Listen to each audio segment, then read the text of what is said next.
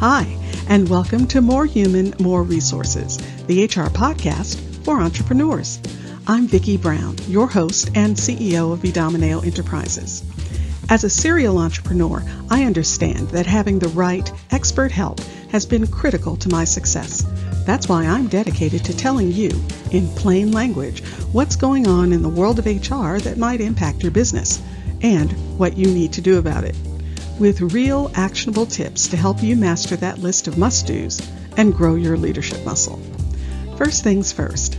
The information contained in this podcast is provided for general purposes only and is not to be considered legal advice. Your decision to adopt or not adopt any practice or procedure mentioned in this podcast is solely yours, and we bear no responsibility for the outcome.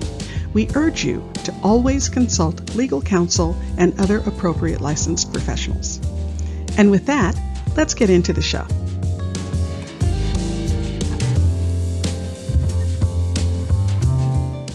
You're listening to Season 1, Episode 33. In this week's episode, our question of the day is How do you de escalate conflict with colleagues or employees? So, what do you do when you're faced with an unhappy colleague, client, or employee? So many times that situation will go something like this they say something that hits you the wrong way. You reply, and the next thing you know, feelings are hurt, communication is damaged, maybe even things are said that should not have been said. But what would have or could have happened if you decided instead to practice the art of de escalation? Listen, you're an experienced CEO and business leader. You know how to de escalate a situation. It's just that sometimes we choose not to remember. I get it. It can be tiring feeling like you always have to be the person to take the high road, to always have to model the right behavior.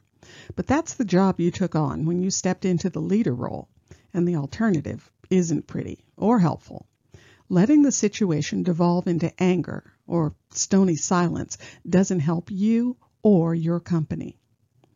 I think we generally have a better handle on this when we're dealing with a client, but it's easier to lose our perspective when it's a colleague or an employee. So, what are the steps you can call on when you find yourself in one of these challenging situations with a colleague or employee?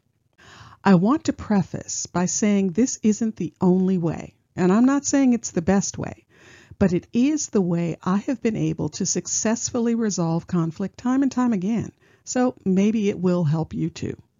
Now, I know advice around this subject usually starts with focusing on things related to the other person. You know, the one who's angry, or agitated, or frustrated, or just loud.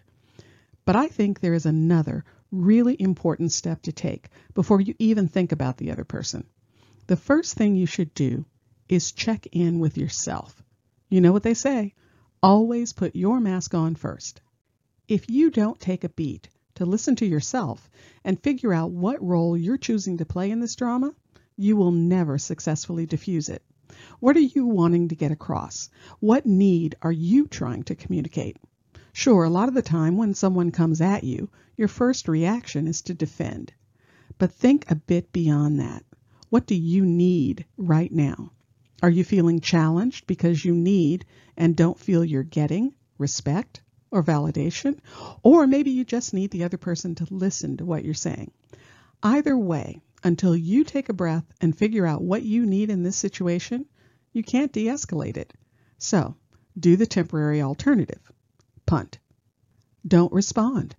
Let the other person have their say, because we already know that one of their needs is to be heard. And then, very calmly, let them know you need to table the discussion for later when everyone is thinking clearly. You have the absolute right, and I would suggest the responsibility, to take a time out to gather your thoughts. So call a rain delay, take a time out, take a breath. Now, you may find that you don't need a timeout. When someone approaches you, right then and there, you may be able to do a quick check in with yourself and balance. And if that's the case, then you are immediately ready for the next step. But if not, and you did call a halt, when you revisit the discussion, and yes, you absolutely should revisit the discussion. Don't just leave it hanging there and hope it'll go away by itself because that never happens. Make sure you're in a private setting. This isn't a play. put on for the entertainment of others. It's a one on one conversation, and both you and the other party deserve privacy. Open the discussion by letting them know you heard them and ask if they would like to add anything to what they expressed earlier. If they do, listen quietly and acknowledge that you're listening. Don't just stare at them, counting the minutes until you can start talking again. Really listen and hear what they're saying. Hold eye contact. Nod your head in understanding. And before you go getting all spicy with me, I said understanding, not agreement. If it's a phone conversation, vocalize your understanding with phrases such as I see and I understand. Again, you aren't agreeing, you're voicing that you understand what they said. Once they've finished, and you do have to let them talk it out without interrupting because jumping in will only make the situation worse. So once they're done, I found that a great way to immediately create partnership is to use story to alter their way of looking at the situation. So, for instance, if Sally approached you the way you approached me, what would you think? What questions would you ask Sally? Use this approach to help them begin to see the situation from the other side. And again, listen to their responses and use them as a springboard to discussion. Who knows? You might discover valuable information you hadn't considered. Really, there are two goals here. One, to really understand what they're trying to communicate because even if their initial approach was wildly off the mark, they're still trying to say something. And two, to clearly communicate your boundaries. And yes, you should communicate your boundaries. After all, if a colleague or employee approaches you in a way you consider unacceptable, you have to communicate that. Let them know your boundaries. Do it in a nice way, but do it. And remember, that goes both ways. You have to respect their boundaries as well. So, remember these steps when you find yourself in a difficult situation with colleagues or employees. First, check in with yourself. You may need a timeout.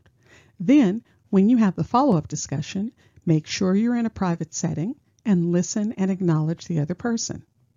Use story to alter their way of seeing the situation. And finally, Clearly communicate your boundaries. Oh, and one more thing. Don't be afraid to apologize. Not only does an apology go a long way, the lack of an apology, when one is due, does severe damage to your leadership. If you find you're in the wrong, or you took a wrong turn, or said or did something that was hurtful, for goodness sake, apologize. It shows that you're self aware, that you consider other people, and you aren't an arrogant you know what. If you found this information helpful, please leave a review and tell a friend. Thanks for spending the time. Until next week, same time, same place.